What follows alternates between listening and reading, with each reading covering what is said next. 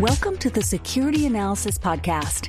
This podcast explores investment strategies, economics, personal finance, and stock analysis. It features real conversations and analysis to inform, educate, and entertain. Note that nothing in this podcast is investment advice, and it is for entertainment and discussion purposes only. Do your own due diligence before making any investment. Now, on to the show. I'm here today with Tobias Carlisle. He's a value investing expert, a former attorney, fantastic writer. He's written some of the best investing books I've ever read, including Quantitative Value, which takes you through systematically some of the great quantitative variables that are involved in successful value investing. He's written Deep Value and The Acquirer's Multiple, which are also great books that take you through kind of the mechanics of mean reversion with some real world examples and some quantitative examples. He's also written Concentrated Investing, which is an excellent book that I recommend. It takes you through the uh, stories of very concentrated value investors like John Maynard Keynes and Lou Simpson. It takes you through their strategies along with some ideas about portfolio construction and position sizing. He runs an excellent podcast, Value After Hours, with uh, Bill Brewster and Jake Taylor. Recommend you check that out. He also runs value-based E T F called ZIG, which combines um, quantitative and qualitative characteristics to find high-quality value names. So welcome to the podcast, Tobias, and it's uh, nice to chat with you. Thanks, V S G. That was a very kind introduction. I should also mention I'm, I manage a small and micro E T F called Deep. Same strategy, just in a small and micro universe. Excellent. So do you want to tell us a little bit about your investing journey, like where, where you started in investing, some strategies you've tried, and how you've gotten to your current approach? Yeah, I think like many people, I had a friend in when I was in university in Australia who said, the richest man in the world is Warren Buffett, and he runs an insurance company. And I thought, well, that's vaguely interesting, but not, I don't, I'm not going to run an insurance. I have no interest in insurance. That sounds really boring. You know, it's like, it's like hearing that, you know, currently the richest man in the world runs a luxury goods company. Like that's fascinating, but it's not really particularly relevant to me specifically. And then he said, but he writes these great letters that are free on the internet. He writes an annual letter every year where he outlines his strategy. And, you know, this stuff is pretty good. So I went and got the letters and I read them. And I kind of understood, I understood, you know, in broad terms, the idea that value is this uh, quality that a company can have, and the price can deviate from the value for a variety of reasons, just because the business is not very interesting. People are kind of action junkies in the market. I think really the last few years have shown how much people are action junkies in the market, because there's been this like rolling bubble that's gone through crypto, tech companies. What before then? There's been a few kind of uh, like N F Ts, I guess. N F Ts. And there's been a rise in sports gambling. That's sports gambling, yeah. Who's in with it? People are into action. They're not so much into like buy something and then wait three to five years to see if you had a good idea three to five years ago. Like that's, nobody's interested in doing that. And having read through the letters, then, you know, you gather from the letters that his teacher was Benjamin Graham. And Benjamin Graham's written two sort of iconic books that I'm sure you've heard of them, given the name of this uh, this podcast. Everybody has. So I, because I like ancient literature, I like original documents, I went and found the nineteen thirty or whatever, the first nineteen thirty-four edition, which is all about railroad bonds. It's really, really tough to read. I can't honestly say that I read it cover to cover. I sort of looked through it and I thought, I get the flavor. Like I've got the idea. I know basically what we're trying to do. And I was studying I did business, which was the name of the degree, in addition to my law degree. So the business was like a, that was my undergrad, it was like a mix of accounting and marketing and finance and management, other stuff like that. But I had enough accounting in there that I understood the accounting, and enough finance that I understood the finance. And then I read The Intelligent Investor. Honestly, didn't do a great deal for me initially. I think that The Intelligent Investor, as I've gone along, I've got much more appreciation for The Intelligent Investor. I do think that that's, it's one of those, I think Buffett, like many documents, they sort of, it takes, a, you need a little bit of life experience sometimes to understand why these things are important. Often, mostly what the thing that you miss when you're young is the risk element. You can see the returns, but you don't see all of the other paths that don't end up where you're Warren Buffett. There are lots of other paths that end up in, you know, just blowing up the account or bankruptcy. And that's, that's why I think a lot of the, the reason that we have these cycles in the markets, the reason that we have, we return over and over again to these bubble kind of bust, boom bust behaviors, is because you get a new crop of investors who weren't burnt in the last one. They're absolutely fearless. And I can't understand why everybody else is just hanging back a little bit. And it is the person who is the least risk averse, who is there right at the very end, right at the absolute peak of the market, who thinks that they are an absolute genius and everybody else is old and doesn't understand this new paradigm right before they are humbled and join the rest of us in our in our humility. So that was sort of the, I don't think that the mechanics of value investing, I don't think that investing itself is particularly intellectually taxing. I think it's like, you can, it's it's just a, it's a trade really that anybody, I mean, a tr- not, not a trade in the sense of trading, a trade in the sense of mm-hmm. like, you can learn how to build a house, you can learn how to, I'm not saying anybody can do it. I'm saying if you spend enough time in any single thing, you can learn how to do it. It's not that hard. What it really is to be successful in all of these things, what it requires is, and Buffett says this over and over again, it's one of those things. The first time I read it, I just, I don't, I don't think I even saw it. I just probably just skipped straight over it. But he was talking about character and temperament. And the longer I do it, the more I really realize how important those two things are, in the sense that if everybody's excited about something, you just have to be able to look at it yourself and say, I don't get it, and not feel like you're an idiot for saying, I don't get it. Just, you just don't get it. That's okay. Not everything's for you. And you have to be able to buy something and have everybody else say that's stupid or that's boring or that's going to be too slow. I'm, I'm, I'm trying to go a bit faster and say, I don't, well, I don't, it doesn't matter, because that's, I have my own set of goals. I know what I'm trying to achieve. It doesn't really matter what everybody else is trying to achieve. I've got what I'm trying to do. And I know that every time I've made the mistakes that I have always really regretted, it's been when people, particularly people who I know and respect, are in something and I look at it and I don't understand it, but I'm prepared to put that aside because I like them and I go into it not fully having internalized it. And those are all the biggest mistakes that I've made. So I'm at the point now, right?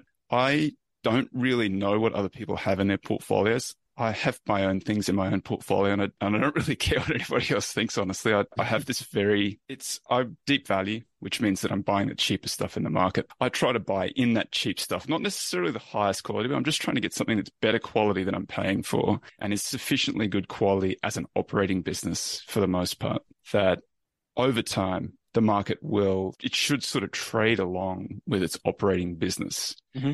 And you get the the valuation closing, and then you get the performance of the operating business. And I'm sort of, I will be selling out somewhere between the closing of the discount and the performance of the operating business. I'm not really a compounder guy who'll hold on once it gets to fair value and just try and ride the quality of the business for a long time. I'm really looking for that. It's undervalued. Now it's getting closer to being more fairly valued. So I'm just going to move on to the next thing where I think that I, th- and I think that that's, to me, that's the lowest risk way of doing it. I know that people disagree. There's a lot of, I don't know how much it has continued to persist, but there was this never sell compounder view for a long time over the last few years. I could never really get comfortable with it. I do understand the tax advantages of doing it. It's just that I have been on enough round trips now that I think that when I get my price, I'm much more likely to be a seller. And often I think that there's just something more interesting. There's just cheaper stuff out there. It's not hard to fill a portfolio. I have thirty names in my mid and large portfolio. I've got one hundred in my small and micro portfolio. There are thousands of companies out there. I'm talking about holding like half a percent of the names out there. And I'm confident I can always find something that's more interesting than something I have in there. So I,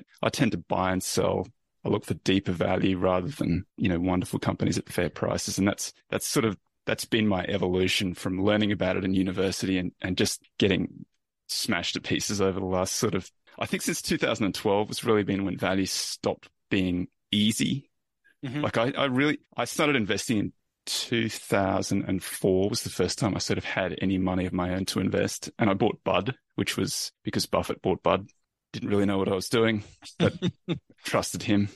It worked out. It caught a bid. It wasn't a giant return, but it was like, it might have been fifty percent over a few years or something like that. So it was a good outcome. Mm-hmm. And then I started doing my own thing with net nets and, and got better returns there. But as I progressed from net nets into the rest of the world, it definitely became a lot harder. And I think partly was that's because it's a little bit more difficult to do that as an investor. And partly it's also because since two thousand twelve, it's been a very tough market for value. There's been no real consistency. There have been good years. There were enough good years that I thought in the good years, that's skill, bad years, that's bad luck, kept me going for a long time. And then I think we've been, since sort of the silliness of two thousand nineteen and twenty twenty washed away, I think it's been, the market's been more like, if buying cheaply does sort of res- lead to better returns. I think we've kind of turned the corner and probably will be this way for a couple of decades.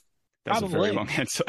No, probably. I completely relate to it, especially when you were talking about revisiting the Buffett letters. So recently I reread the uh, How Inflation Swindles the Equity Investor. Uh, yeah. And I read it a long time ago and I didn't really understand any of it. And now I'm reading it in an inflationary environment like twenty years later. And I'm like, oh, now I get what he's talking about. That's a great one. I mean, that's a, that's a great example. And he talks about that a lot. And it's, you know, a lot of these things academically or theoretically, I guess. And it does direct you to, you know, you want the lower capital intensive businesses for the most part, but then it's also a risk adjusted handicapping event. If the really heavy industrials get deeply, deeply discounted, then I think you want to hold them too. You know, I think that, you know, it's, it's hard because commodities are going to run really hard if we see a lot of inflation. Yes. And they tend to be, they're, hit, they're high capital intensive. They're the most capital intensive businesses out there. So the lesson that everybody's learned over the last ten years is that you don't want to be in them. And here we are, like you can buy some of those like one, one and a half times EBITDA. That's true. And you are in an ideal structure to do that type of investing in the E T F structure, where most individual investors, if they're in a taxable account, would have to pay taxes for every gain that they have. Where in the E T F structure, it's a unique way to do it that's advantageous to Deep Value. That's exactly right. That's one of the huge advantages of the E T F over a managed account or a mutual fund or a limited partnership. That flow through, that lack of flow through taxable events is is a massive advantage. And it does mean that I can run the portfolios almost essentially exactly the way I want to do it, which is, you know, I used to work for, before I was, before I started working for myself, I spent some time working for an activist investor. And his view was you just never, ever do anything, you never time a sale for tax purposes. You know, like if it's right near the end of the, if you're weeks away from the end of the year, sure, then push it into the next year. But it's like every single time you sort of wait for the long-term capital gains or anything like that, like that's, that's a recipe for disaster. You can't be worried about those things. If you're going to deal with the tax consequences, you have to think about them beforehand. You do the work before you put the position on. And there are a variety of ways that he could control it by using trusts and other things like that, but that aren't available to, to American investors in particular. But I think that that is the right approach, unless it's like a, unless we're talking weeks at the end of the year. Every time I've held on, you know, you get the big gain in the first few months and then you hold on and the gain's gone.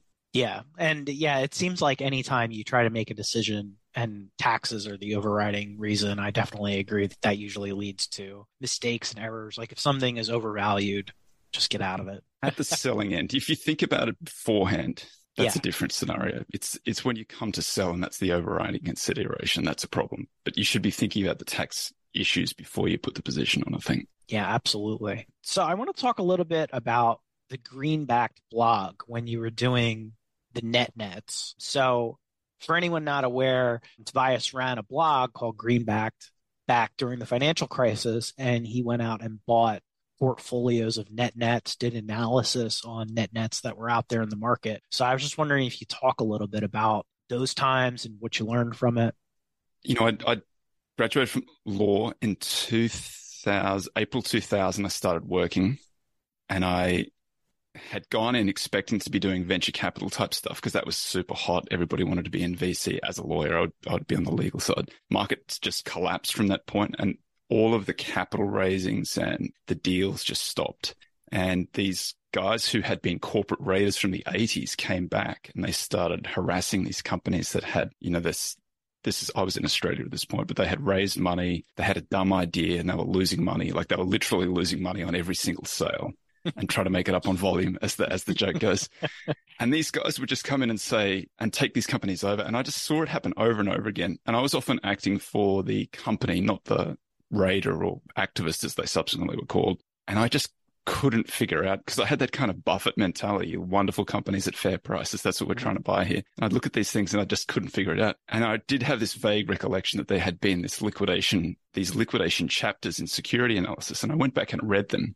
And I found that old, I think I cut it out and I put it on Greenbacked from the security analysis, where they tell you how to do the breakdown of the, Graham tells you how to do the breakdown of the balance sheet to find a net net. And so I started looking at these things and I thought, oh, these things are really, these are actually net nets. Often these things are net cash because they've just raised money in an I P O. And then their business is terrible and these guys would get control, just shut down the business. And then they'd go and try and buy more of them or liquidate them or whatever the case may be. And so I thought that's kind of interesting, because I thought this was something that disappeared in the fifties or the thirties or something like that. I didn't, I wasn't aware that people could still do this. And then I thought it's probably one of those things that only happens when there's a big crash. So I thought the next time there's a big crash, I'll make sure I'm in a position to invest in these things and to do something about it. So it took a long time. It took until two thousand seven. And during that period of time, I was working as a lawyer. And I had been in the States working in San Francisco in corporate advisory, mergers and acquisitions type transactions. And I was back in Australia working for a company that I had listed as a general, I listed it as an external counsel, had moved into their general counsel role. They were doing acquisitions and things like that. They eventually got bought out after being approached by this activist who had said, you know, you guys are paying a dividend and you're raising money. They had these good points that they were making. And so I approached him and I said, you could have made my job a lot harder if you had done certain things under the Corporations Act in Australia. Why don't I can show you how to do those things and you teach me how to invest? But I didn't want to have any conflict because it was mostly it was focused on Australian stuff. I didn't want to have any conflict. So I thought I'll write about American stuff because my girlfriend at the time, who's now my wife, was American. I knew we were coming back at some point. And I thought it'd be good just to have a written record of what I had been doing. Right. So I could show prospective employers that I had some understanding of, you know, the differences. Like this U S GAAP is distinct from I F R S, which is a different accounting system employed in the rest of the world, different implica- implementations in each country. And net nets just, you know, I knew that net nets would be there. I started writing up the net nets. I decided I liked, you know, activism was interesting. I'm one of the ones that had an activist. So I wanted a thirteen D file. thirteen D is the note that says someone's going to do something active. They've got more than five percent. And I found that they write these great letters too. So it's like, it's really kind of exciting, interesting stuff. They say, this is what you're doing wrong. This is what you should be doing. And so I started just putting them together. And that was basically Greenbacked, that I'd find something that was both a net net with a thirteen D file, understand the activist, what the activist was trying to do. And I had this idea that I had some experience. I'd been a lawyer. I'd written these things up. I could get a job in some activist firm in the States when we came back. And so that was really what I was doing it for. But it was a great learning experience because, you know, when I was saying earlier, it's three to five years for these things to work out. It's probably a little bit faster with activist positions and net net type positions. But the the, the, the principle is still the same. You're still trying to buy something at a big discount. The discount is the important thing. You've got an assessment of value. You're trying to find the big discount. And uh, I think it was that was for me, it was perfect training to kind of get to focus on the discount, focus on the valuation, focus on the catalyst to resolve it. I don't like catalysts so much anymore, but at the time I thought that was an essential part of the process. So that was that was Greenbacked.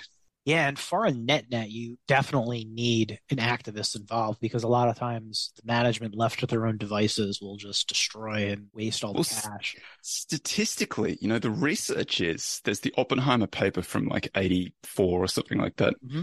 And then I did an update with a couple of guys where we went and looked at net-nets since eighty-four, thinking there's just no way this has continued to work. Basically, the returns were identical in the subsequent period, and we found all of the same things. So Oppenheimer finds that looking inside the net nets, profitable net nets don't do as well as unprofitable net nets for the obvious reason that people will pay more for a profitable net net than they will for an unprofitable net net. And then from in the inside the profitable ones, the dividend payers don't do as well as the non-dividend payers. That all of these, it's all sort of upside down and counterintuitive in deep value world. And that was one of the reasons that I wanted to write the books because I because it is a very different kind of approach to people who are looking for wonderful companies at fair prices. Like they're much more focused on the business, whereas the deep value guys are much more focused on the balance sheet and how the value can be extracted from the business. Yeah, so much of it is very counterintuitive. When I read the book, it challenged a lot of my assumptions about how that works. Like when you talk about basically the trashier, the better.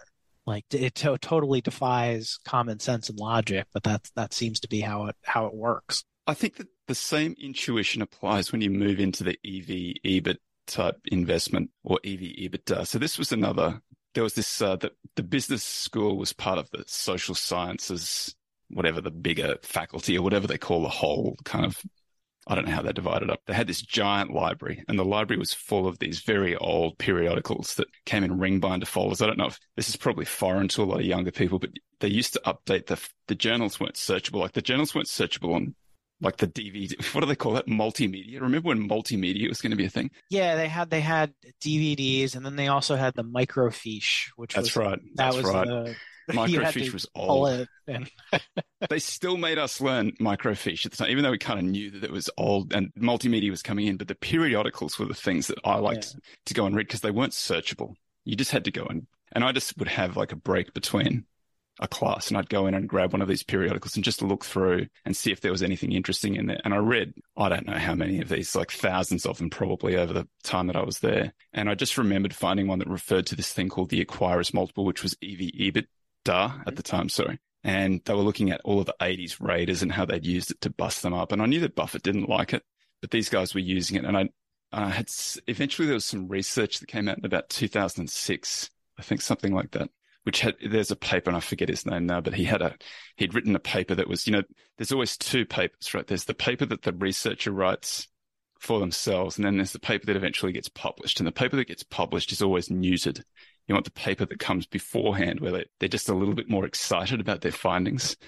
And so I read that first one, and he was like, yeah, E V EBITDA just smokes everything else, every other metric. And I knew that, I don't know if Jim O'Shaughnessy had updated uh, What Works on Wall Street at that time. He was still using price to sales, I think. But yeah, then I think that came that period, out twenty twelve was when he updated that. That feels right. And then he updated it, and he said, uh, I think he did an update where he said it's E V EBITDA, and then he did another update. I might be getting these confused. And he said, oh, you, I prefer a, a compound composite type model. But the E V EBITDA was a... obviously one that worked very well. And it's it's the same intuition as a net-net. You're trying to buy these things really, really cheap, knowing that businesses, it's not Microsoft. It's not recurring revenue, you know, little in, little investment required to keep it going. And people are going to be using it forever because they just can't get off the, they can't get off the standard. They're not great businesses. They tend to be more heavy in industrials and less good businesses. But if you get them at a big enough discount, you buy them at three times EBITDA, you buy them at two times EBITDA or one times EBITDA. And sometimes you find these things, they've got way too much cash on the balance sheet.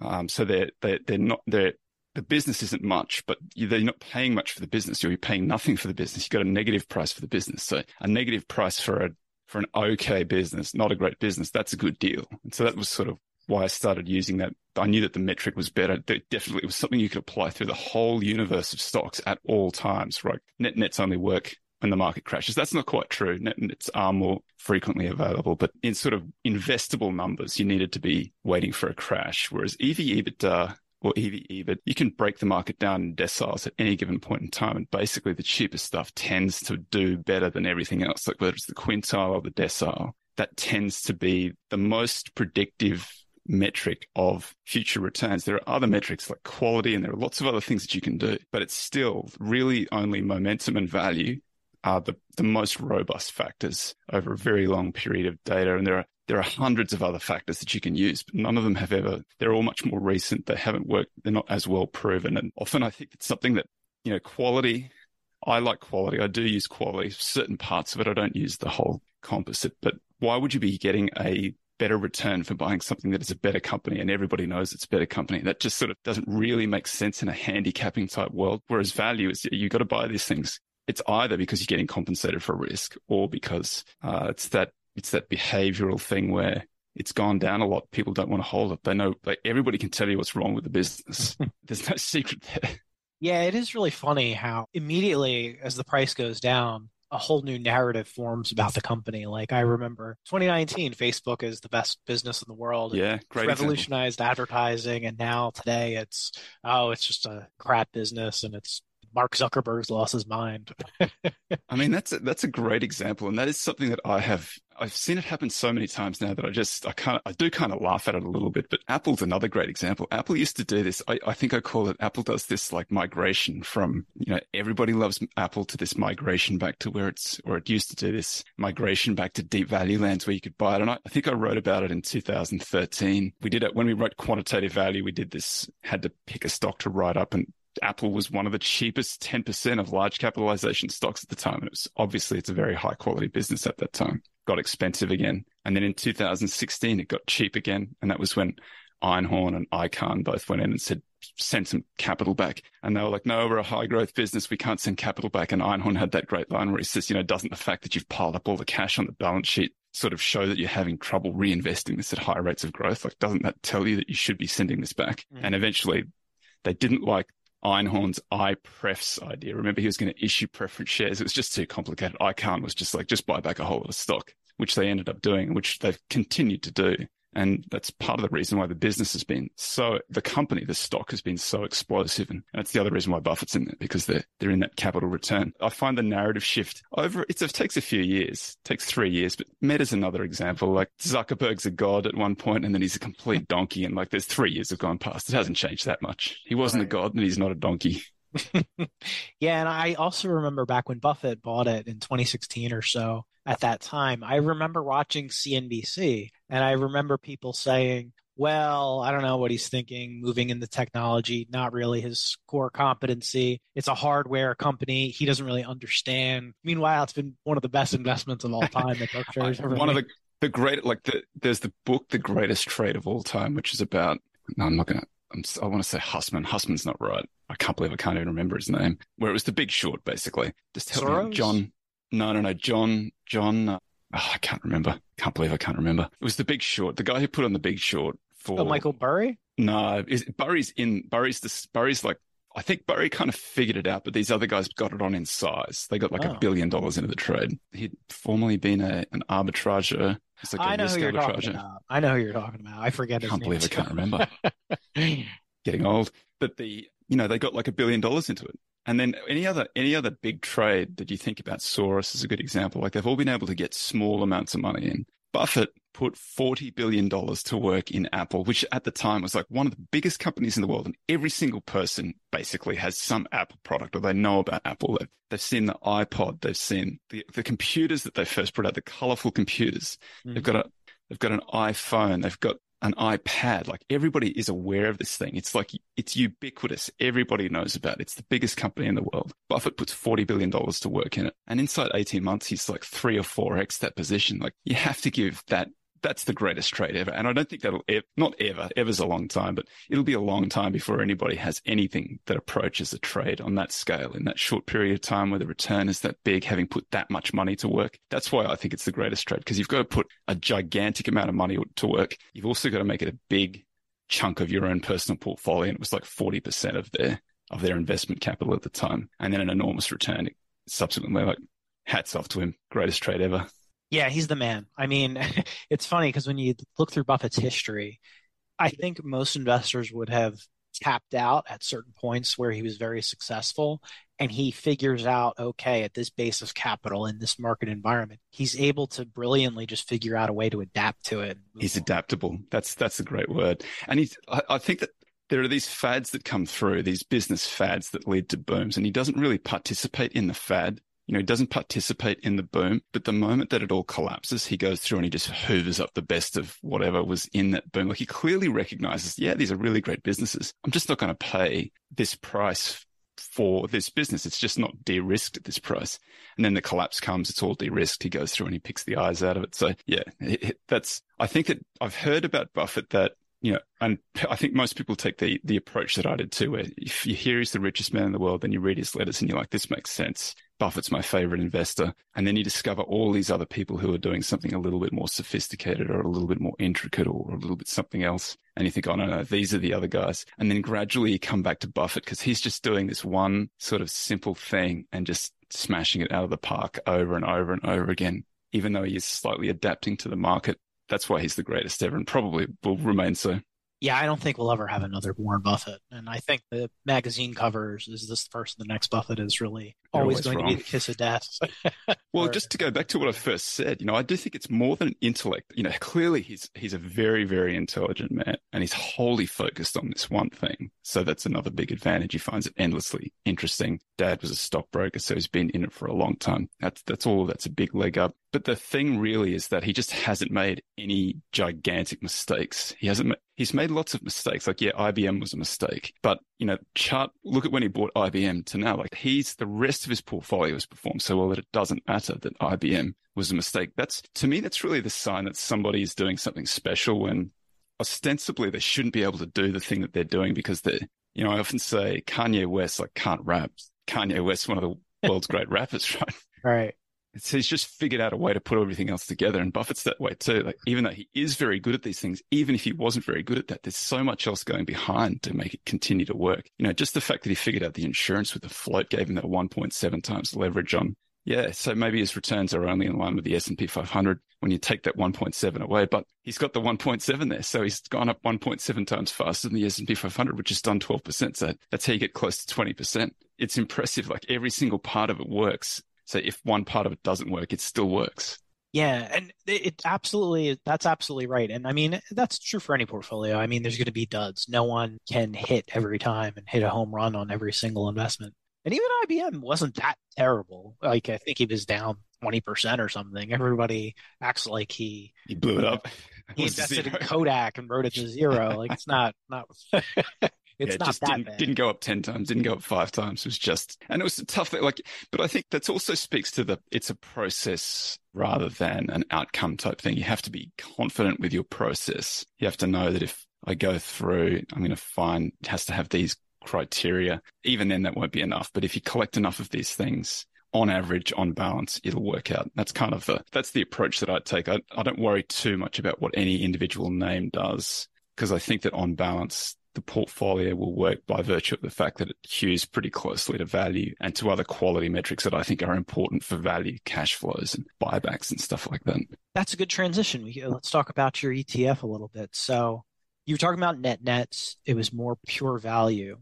I get the impression that you've gravitated a little bit more towards quality and zig. So did you want to talk a little bit about that transition? Yeah. So one of the reasons is it's good that we're connecting to this discussion about Buffett. I just want as many different ways to win as I possibly can built into the portfolio. So the way that I think about it, I did, I have sort of two, two valuations. One is I just want it to be I want it to be cheap on a multiple basis. I want to pay as little as I possibly can for the cash flows and for the EBIT, for the business. And I think that for the most part, you're going to get multiple expansion in undervalued stuff because you're just paying so little for it. The prospects are so bad that if it continues to work, it's still going to be okay. So that's one thing that I'm trying to do. At exactly the same time, I'm trying to do this other valuation where I'm saying, well, what if the multiple doesn't change? What if this is a static multiple going forward? I also want to be able to succeed if there's no multiple contraction or expansion over the period of time. So that's a little bit more of an investor's approach where you're looking at, is it buying back stock? Does it have good cash flows? Are they able to redeploy that at a reasonable rate? I'm not saying that I need a better than average return on invested capital to do it, because if you're buying it at a cheap enough price, a bad return on invested capital will still give you at a big discount. You'll get that. You do get a good return on your, your purchase of that invested capital. And I know that over a period of time, your own investment approaches the return on invested capital of the portfolio. Your own personal performance approaches the return on invested capital of the portfolio. But I'm not probably going to be holding for that long. My holding periods tend to be three to five years. That's kind of the length of time that I'm thinking. And then often it's closed up faster than that and I can find something else in the interim. So that's basically the, the approach is those two things, absolutely cheap, absolutely on a low multiple. But then if the multiple doesn't contract, if it doesn't expand, I keep on saying contract, if the multiple doesn't expand, then it should still work out because of just the mechanics of buying back stock. And sometimes that happens. That happened, that's happened in quite a few of the positions that I have in the portfolio. And that, you know, they're the kind of things that they're, they're very good at buying back stock. So H P Q is one, A Z O is another, those kind of stocks where they're just very, or O'Reilly, all of those kind of companies where you're not relying so much on the market wising up to what's happening. If anything, you know, they stay cheaper for longer. That's better because that allows management to keep on buying back stock. So now I've become sort of agnostic to what the market thinks about the stock too. I just want to, I buy them absolutely cheap as a risk kind of protection. And then I buy them so that the management team and the business can mechanically get us where we need to go just by buying back stock. And it doesn't matter then if it stays cheap because we there are fewer shares outstanding for a similar size business. And so it should be, it should do well over time. So that's when I, I, I use quality as kind of shorthand for that aspect of it, but it means that it has to have some cash flow that they can redeploy into buybacks, basically. Yeah, that makes a lot of sense. I know that those um, those cannibals, those companies that just aggressively buy back stock, like O'Reilly is a pretty good example of that, where they're extremely aggressive with that. And I think a lot of investors think that just works in the near term, like they're going to buy back stock, I'm going to make X percent. But when you look at the charts and the buyback activity of those, I notice it comes in spurts. It's like they'll buy back a ton of stock over a three-year period. The stock does nothing. And then all of a sudden it just explodes because basics of supply and demand of the shares. So yeah, it's it's it's interesting how that happens. That's a good strategy all by itself. If you just buy companies that are buying back material amounts of stocks, so the material is the important part, because right. there's buybacks going on all the time in expensive companies. It has to be enough to sort of move the needle in terms of reducing the share count. And I, I like to go and look at these companies that have bought back stock, and you can see the business is shrinking, but the share count's shrinking faster, and they're throwing off cash off. And that's, they're kind of, they're more mature businesses that they don't really need. Like Home Depot is a great example at the moment of a business that's out there that they haven't really expanded the units that they have out there. They've got twenty-two hundred, which they've had for a long, long time. And there's nothing particularly special about that business. It's not that moaty, although I wouldn't want to like build out from scratch to compete with them. That would be an expensive thing to do. But it's one of those businesses that it'll probably throw off lots of stock. They'll be pretty good repurchases. Sorry, throw off lots of cash. They'll be pretty good repurchases. And at some point, it's it's cheap enough where it doesn't matter. I don't actually hold Home Depot, I should say. I just it's just it's in my screens. It's around. I'm thinking about it a little bit. Yeah, that's that's a good example of a lot of shareholder yield. And yeah, when you find those business, like it, I agree with you, it needs to be material. It can't be like basically something where they're just throwing a bone to the shareholders. Or just you, cleaning up S B C. That's a shocker. Yeah, yeah, that's that's true. That's that's an issue for the tech companies, that's for sure. But yeah, when they buy back material amounts, it's it's amazing how that works. I think um, Dillard is, is an example of that. Yeah. Ted, Ted Weschler, he uh, did well in that position. Amazing that he continued buying it for six or seven years with it going nowhere, essentially. Maybe it was down even. Like this is the, to, it speaks to, when I saw that actually, I thought, well, I'm, I'm probably a little bit too impatient with some of these things. Cause I think that every time I've not made money in something, I thought I should just be, because I sold out eventually. I, I've always just kicked myself for not being patient enough. So now I'm just, I'm going to be the other way. I'll just hold it until the end of time, basically. But Weschler held it for six or seven years and probably was down the position.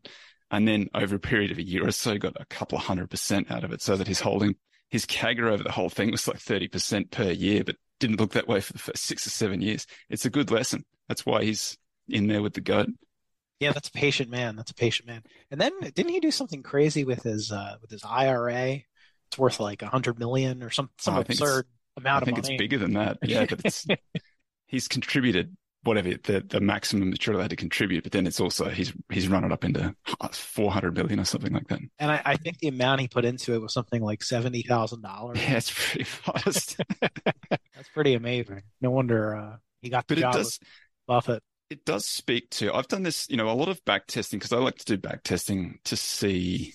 You know, a, a lot of ideas don't hold up in backtests. Like it's just, and I don't know, that doesn't necessarily kill the idea, but there's a lot of logic that is obvious to everybody else. And this is still a sort of a handicapping event. It doesn't, you're not paid to have the same idea as everybody else at the same time. And the number of times that I've done that, a while ago when Burry was sort of quieter, but after everybody knew who he was, they said uh, one of those things came out that says Burry's buying farmland because he wants the water rights. And I knew that there was this really thinly traded stock called J G Boswell, which owned a whole lot of cotton farms in the U S and Australia and had the water rights crucially. And I thought, oh, nobody will know about this. I'll go and buy this thing. And of course, the day that article came up, came out, it was up like two or three hundred percent because it's very thinly traded. But I was like, how about that? Like just everybody else in the world had exactly the same thought process that I did reading the, so you gotta, you gotta be, that's why sometimes when I buy something and people are like, it's not going to work out, it's terrible. I'm like, well, this is okay. This is now this is interesting because now this is something that I might have found all by myself. But I, I did this study. So I like to back test to, to see that if there's, if the idea does actually work when you run it for, well, you know, backwards. But I'm assuming that I don't really know what happens before I test these things.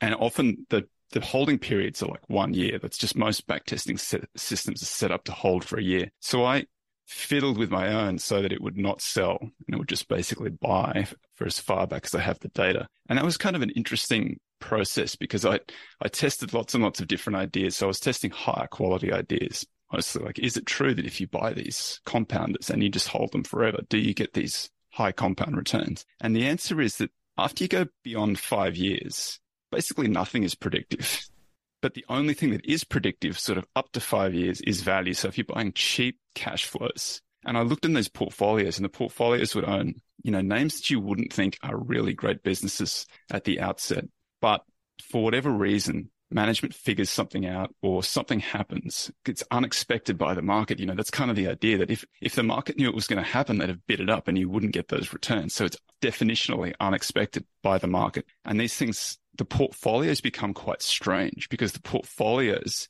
end up containing the things that have worked the best. And they tend to be quite sized up. They become like ten, fifteen, twenty percent positions out of a portfolio that might be twenty or thirty names. So they start out at like five or or even bigger portfolios than that. They're, they're very small positions initially. It's just that the things that don't work just vanish. They just disappeared. They dwindle down to nothing. And the things that do work become very, very big. And so at every single stage, you look at these portfolios and it's as if you are this high quality concentrated investor who's like Kelly bet into these things at the point of, you know, so fifteen years later, people are looking at, they're like, wow, this guy's like twenty percent of the portfolios in Microsoft or whatever the case may be, or these conglomerates that have been unusually good performers. And it's just because you bought them cheap and didn't sell them and didn't like rebalance anything else.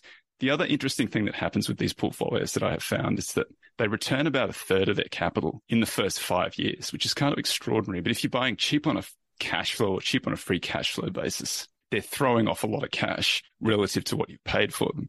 And they either get bought out because somebody is thinking financially about acquiring them, or they just buy back so much stock, or they have special dividends or spin-offs. Like it's this, it is a strategy that you could implement as a, in a holding company type scenario, because you buy these things and they return so much cash that you do have to redeploy. And if you're just thinking in those terms, we're just going to keep on redeploying and not selling, which is basically what Buffett's doing. He's doing a little bit more. He's got a better shot selection than I do. I'm having more of a like shotgun approach to these things, just buying what is cheap. But you do end up with these portfolios that look like you're quite a kind of Kelly betting quality investor, even though that's not the That's not the way they start out. They're just like plain old deep value. Let's see what survives and just ride them until kingdom come, you know? Yeah, Apple's a good example of that. I mean, that yes. was uh, net-net in two thousand, I think, and everybody yeah. thought it was over. Why is anyone investing in this? And it turns out it wasn't net-net. So I think I wrote in one of the books that it was, because there's been so many share splits that it's just impossible to kind of figure out. But I think I said it was at seven. And it turns out it, like it didn't quite, it had seven dollars in assets and it might have been, or, or net current assets, and it might, I I had figured that, that the stock was a discount to that, but it was close. It was like nine dollars with seven dollars in cash or something like that. It was close enough that you're getting Apple for free, basically. You know, it was crazy as that sounds. Yeah, and it was, even if it wasn't a net-net, I mean, I remember it was it distressed. Was like, yeah, um, very much so. They were out of cash. I think if they Steve Jobs didn't arrive within a year or two, they would have run out of cash and would have yeah. gone under. Yeah. And I remember the reputation of it. It was just like the reputation was Apple products. Oh, they're crap. Why is anyone bothering with that? That's funny, isn't it? It's crazy how, I mean, that's quite a long period of time. And Jobs clearly a special sort of businessman, but the sentiment change in that over the, the number of times the sentiment has changed in that, that, like that alone should tell you all that you need to know about investing. Like you just buy them when they're, when everybody hates them, and uh, knowing that they're not as bad as everybody thinks, but probably not as good as everybody thinks at the peak either. That's the other thing you got to remember. They're not geniuses at the peak and they're not idiots at the bottom. The truth is somewhere in between. Yeah. Absolutely. And Microsoft's a good example of that too. You know, it's the greatest company in the world in two thousand. They triple their revenues over the next ten years, but it doesn't matter because the price was so absurdly high. And now everybody thinks it's by twenty ten, everybody's like, oh, Microsoft, they're going to go out of business. They're going to get replaced by Google Sheets or something. And they had Steve Ballmer as C E O. Yeah. And they had their first year of revenue Uh, not growing. I think they had the first year of revenue dropping between like two thousand ten, two thousand eleven. I remember it being pitched all the value investing conferences around about that time. Like Whitney Tilson was pitching it and a few other guys were pitching it. And I was just kind of like, uh, it's not that interesting because it's so big and everybody knows about it. And yeah, so it stumbled. Like it's just how silly. If I'd bought that, I'd be on a different podcast. I'd be on the compound quality tech, tech podcast talking about what a great insight I'd had into Microsoft. Yeah, yeah, it's it is funny how how those how that works out. Something else I wanted to ask you about. So with uh, Concentrated Investing, so I love that book. I love stories in that book. I think my two favorites are Keynes and Lou Simpson. Yeah, yeah. I was curious, who's your favorite investor in that book? Yeah. So I, I like quite a few of them. So Christian C M, I think, is an interesting guy just because he's done it in oil and gas. Like that's a really tough place to be because it's so cyclical. You really have to be, you know, he talks about, he likes to buy them when they're, he buys the assets when they're distressed. He buys them when they're losing money because you can get them cheap enough then.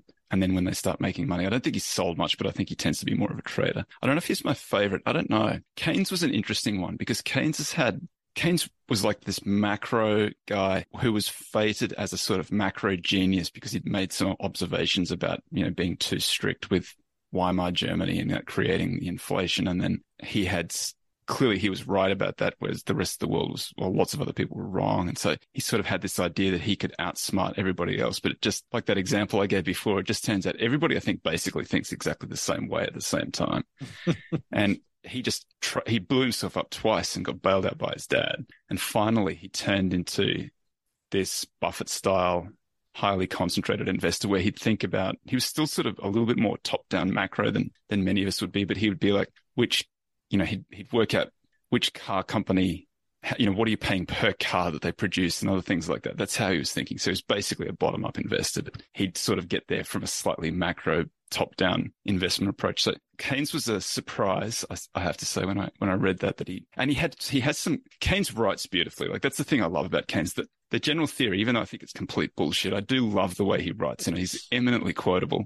And I love the comments that he makes too when he was managing these insurance companies and these endowments right at the bottom in twenty-nine. And these people are like, you know, you have to get out of these. You have to get out of these businesses. You have to get out of these stocks because they're they're going to zero. And he says, if they go to zero, then it doesn't matter. But if we pull out now, um, we miss all the possibility of recovering what we've what we've lost. And so ultimately, he won out in one, and the other one they just forced him to shut it down. And so the one that shut down, obviously, it didn't recover, but the other one did recover and it go and it went on to return. He, he had wide out performance and good sort of absolute returns over that period. I also I love I like Lou Simpson too because I just think he's so in, he's very much Buffett-like in the sense that he's just so straightforward and simple. He's going to put on, he's going to have ten positions. He's not going to tinker with them much, although he does trim and add when they get a little bit ahead or behind, which everything does. But he's basically in, you know, Nike. That's Nike. He could have been writing Nike today. It's still working. All of these things that he was in would still be working now. Just so simple. I kind of admire that. We're not going to do any options. We're not going to do anything else. We're just going to do this. ten simple stocks, my ten favorite stocks, and trade around them a little bit and then put up silly numbers. Like that's the, that's really when you, that's, the, that's very Buffett. That's very Ted and Todd. Those kind of guys. I think they're all very like that. Just take a handful of positions, not really worry what everybody else says. It's not the most glamorous thing out there, but it'll work. It's solid. It, it won't blow you up. You know, that's that's the most important part. Yeah, absolutely. And I'm I was I think Lou Simpson actually outperformed Buffett when he was running Geico. In one of the letters, I remember Buffett posted his returns and said, I didn't post these out of embarrassment. And then he posted all of Lou Simpson's returns, and they were they were extraordinary. And Nike was a huge driver of that. I think that's Buffett's greatest sin of omission because it's a pure Buffett stock, and he could have talked to Lou Simpson and could have had it. They definitely discussed it. There's some record of them discussing it where he says something like, which uh, I, I think, I can't remember what he was talking about. It could have been Coke. And he said, which one has the best moat? And Simpson says, oh, it's it's Nike for these reasons. And Buffett thought it was Coke. I don't know, but I, that, there's definitely the, there's some exchange recorded that they had about those about those things. You know, there's an element of luck in there too. And I think you also have to say, we all think about Buffett as if he's as if he's an investor, but really what he is is he's an industrialist who owns this the controlling share in a company that's got lots of other things going on in it. And he's got the cash flows all the time that he's redeploying. So he's got a slightly different mandate to the one that Simpson had. I think it's I, to Buffett's credit, he's never said, hey, I'm, I'm not I'm not just a pure investor. I'm I'm doing these other things too. But they, he's always thought about as if he's just a he's just an investor. So I, th- I think he's sort of the cleverness of Buffett is he's kind of hidden in plain sight a little bit. Like he's he's doing something extraordinary and telling everybody else what it is all the time, but you can't really penetrate to figure out exactly what's going on there. There's there's a hidden dimension to what's happening. Yeah, that's absolutely true. And there's so many operating companies now within Berkshire. I mean, it used to be more of, they were heavier into the marketable securities. And now it's definitely, I think he's more of a business operator than he is a security analyst. Do you know, the it, the funniest thing is to see how he used to break out individual companies and individual business. And as they've sort of gone along, they've it's just got too big. So they've just, no, they're now broken out and the little, like the, this is our energy portfolio and this is our miscellaneous portfolio. And it's got a whole lot of stuff that used to be front and center, but now it's just, it's, it's all too big. Like it just has to be put together into one so that he can write a reasonably short letter. Yeah, I noticed that. There used to always be this section where you'd have the biggest marketable securities. There'd be like American Express, Gillette, blah, blah, blah, blah, blah. And uh, yeah, I've I've noticed that. I've you can't track it anymore. Where'd it, where'd it yeah. go? That's the section I usually just zoom right to to see what, what he's up to. Let me ask you some questions while I'm here. You've had an evolution since we've known each other. I think you were you were more, I think probably similar to mine, but you were more strict deep value, and I would say you've now become, you look at better quality businesses too, not quite as quantitative as I am, more of a deep dive. And I, I think I've, I, I follow your portfolio. I, I tend to agree with everything that you put in there. I like the portfolio, but what, what was the, how did that process come about, and what was the, yeah, what was the impetus, and, and what, what has been the change? For me, it started where I looked at data and I saw that deep value is the way to go. So my attitude was, why would I even look at quality? I'm just going to buy the cheapest things imaginable and do that. Then I found when I was actually doing it in a practical way, and I was actually buying these stocks, I found them difficult to hold. And then I went through a period of time where I really tried to predict macro, because a lot of these positions were dependent upon the macro situation. And I finally accepted, after many bruises, that I have absolutely zero talent for predicting macro. I really wanted to have an approach where I could buy value, but be able to hold it confidently through yeah.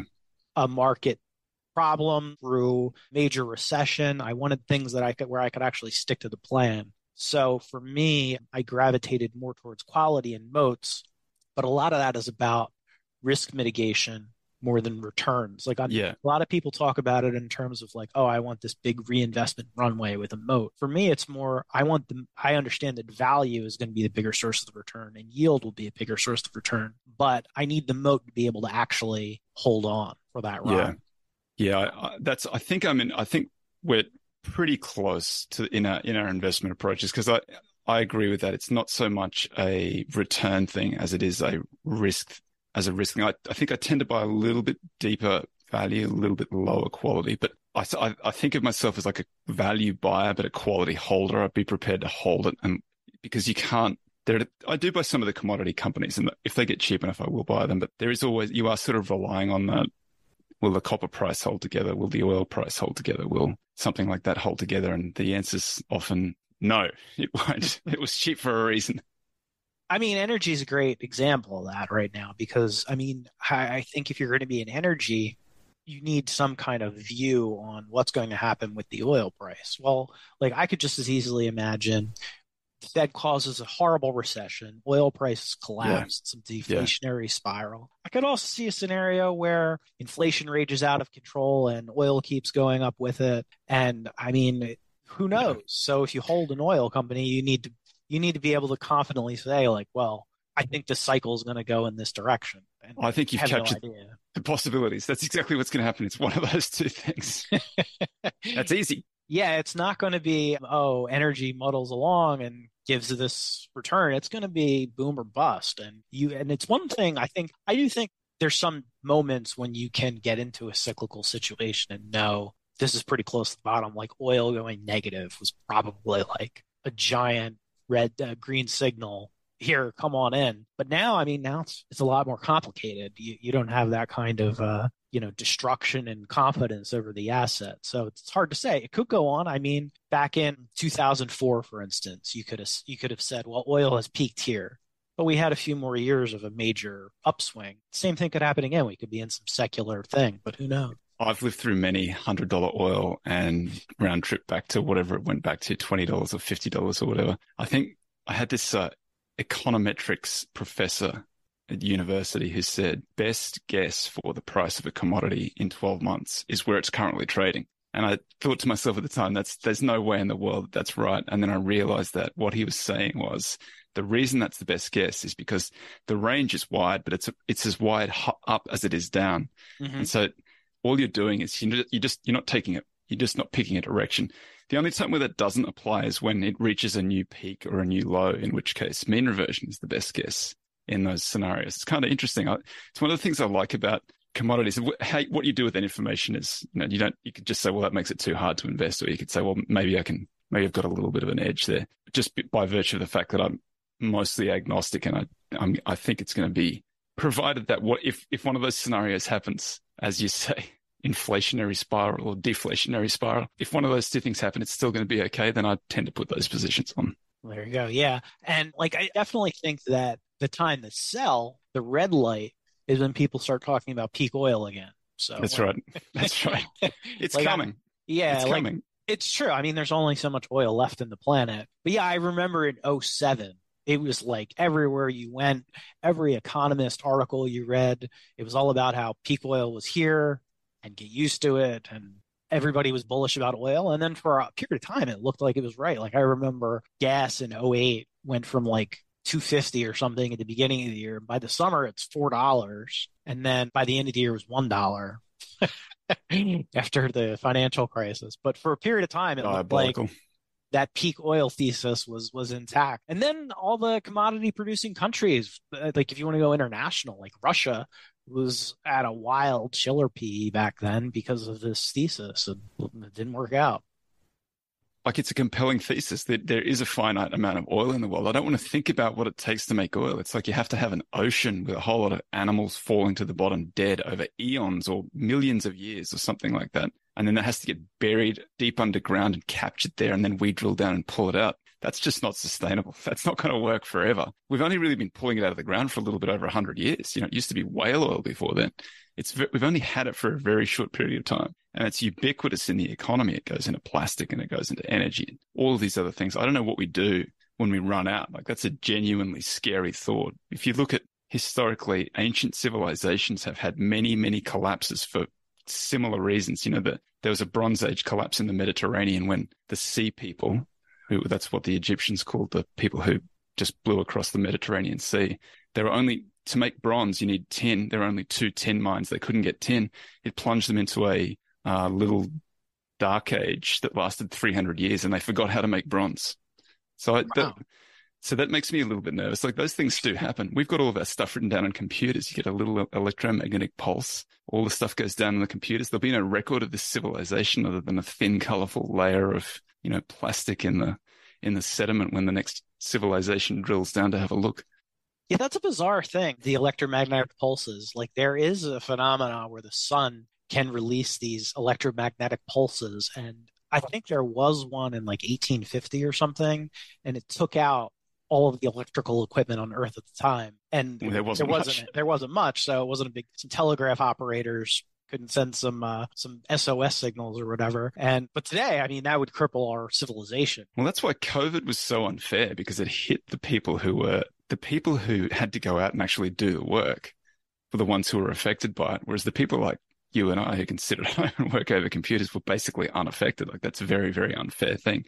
But the equalizer would be an E M P, something like that. Yeah, or a cyber attack. That's another cyber possibility. Attack. Like I, I feel see... like they're a little bit more localized, though, aren't they? Or do you think they could be more ubiquitous? Someone just comes up with a worm that goes through everybody, every computer. Well, if a state Stick, actor, Stuxnet. if a state actor did it, like China, like if we yeah. if we actually went to war with China, I'm sure that China has cyber warfare plans in place that they could probably deploy if if we ever, you know, they attack Taiwan. Their response could be something like, "Well, you come to their defense, we will cripple your entire civilization." So. Yeah, that's a scary thought. They're certainly collecting enough data on all over the country to do something like that. I mean, it's not just the cell phone data that they're collecting over TikTok and that that sort of thing, but they also place key people in different companies all over the country. So we have no idea. Like there could be Chinese assets all over the place that could do some harm. And, uh, you know, I, I'm an, an aficionado of the art of war. And that's that's a big aspect of the art of war. Shatter your enemy before you begin the fight. You should already know how you're going to win. So I'm sure that they're familiar with that. Yeah. Yeah. And I mean, these spy balloons, that might be a part of it. It might, like, I doubt it was just taking pictures. It was probably tapping into cell networks and radio networks, seeing what contingencies we have in place to deal with different things. So I think the funniest thing to come out is that there's some hobby group that had their weather balloon shot down. I haven't heard from their weather balloon in two weeks or something. Hilarious. Yeah, I, I saw that. That was pretty funny. That was pretty. I, I guess we overreacted at some point where we were just shooting down anything that looked odd. But uh, yeah, and Hilarious. Who knows how long that's been going on? Like we just detected it. It could have. It, yeah. They could have been doing that for a decade, collecting all kinds of information. And you're right, that's in The Art of War. The whole point of The Art of War, I mean, summarized, is win before you fight. Like, right. Know that you're going to win this confrontation whenever it happens. So it was also the there's a book called Skunk Works, which is about the development of all the spy planes in the States, and that was during this when the Cold War was going on in the Soviet Union. Before they even had electronic cameras, they had to drop the, this was dropping canisters of film, but they had these the spy planes that could travel so high that the MiGs couldn't reach them, but they used to fly up sort of vertically, hoping that the momentum would carry them up so they could try and crash into these planes, but they were just flying so high that they couldn't, for whatever reason, they couldn't get up that high. So I just thought it's a sad thing when someone else has figured out a technology that's too high for us to shoot down. Yeah, that is sad. Like we, Even though it was a balloon. Used to be us. Yeah. And then, I mean, the, the ultimate example of that Blackbird, which basically yeah. was so fast that nothing could catch it. That was its evasive maneuver, was go faster. Have you read that Skunk Works book? That, that's it. That's also from the Skunk Works. I got to check it out again. I read it a long time ago. I read it a long time ago. But yeah, it was that was the, that was the next one that came after that, whatever the first sort of spy plane was that went super, super high. The the, the, the bomber was the, the Blackbird was the next one. And its trick was it just went so fast. Yeah. Good stock, Lockheed. Yeah. uh, I think you own that in Zig, right? I did. I I bought it pre-Ukrainian invasion, not knowing that that was going to happen, thinking that you could get sort of mid-teens over an extended period of time. And it was probably pretty low risk because no president had ever reduced military spend. But then it was never going to be a very big returner either because you got one customer basically. So they want their defense industry healthy, but they don't also want them making, you know, windfall profits all the time. And then Ukraine invaded and, and it ran, it ran all the way up. And I think I sold it in, in like a quarter or two later just because it, it bounced so, so quickly. And I thought, well, there's my, I've got my thirteen or fourteen percent over three to five years that I estimated it just happened in sort of six months. And that doesn't happen very often to deep value guys. So you got to take them when you get them. That's true. Yeah, it is. I had, I had General Dynamics, which was a similar situation. And I didn't expect that to, I didn't basically, the, my thesis was we were going to build more submarines. And then it yeah. went up because the pandemic eased. So private jets started selling hot again, and then there was the war in Ukraine, so it did. It did okay. Investing's really easy. I, I mean, I had the same thing. I bought the home builders uh, a few a year or so ago. Um, basically, when lumber was really, really expensive, so the input's really, really expensive, so that the manufacturer becomes cheap because it's an input for them, and then lumber's come down and they've gone up. But now it's like now there's a Now, there's two things going on. There aren't enough houses out there. There's not enough inventory, but there's also this housing crash potentially going on at the same time. So I have no idea which way they're going from here. And they're not cheap anymore, but that's the business, I guess. Yeah, it's a lot like the energy debate. So, yeah. I mean, what, what's going to happen with housing? Like on this other, on one hand, you have this housing shortage. There's all this like NIMBYism where people won't let anything get built. And you have this problem with inventory. And then on the other hand, you have interest rates that are getting jacked up and no one wants to buy a home. So where does that, who wins? I, I have no idea. I could see it crashing. I could see it doubling. Even in the micro, you need to think a little bit about the macro. That's what yeah. I found. Or maybe at least to find a way to invest where it doesn't really matter what happens in the macro. That's probably the, that's probably the real secret. Well, yeah, and that's that's the way I've thought about it. It's like find a company where through a couple macro cycles, it's going to do okay, and you don't exactly have to be positioned correctly. Yeah. You could try, try to get get it right, but the idea that you're going to bottom ticket and top ticket is like, I think it's impossible. It is amazing how often I go to look at a company and I find that the reason that it's it's doing well or badly is they've passed some new regulation that that's hurt it, and I don't know whether the regulation will be unwound at some point or not. There's political yeah. risk and macro risk in just about everything. Sort of, it's not quite as bottoms up as Buffett likes to paint it.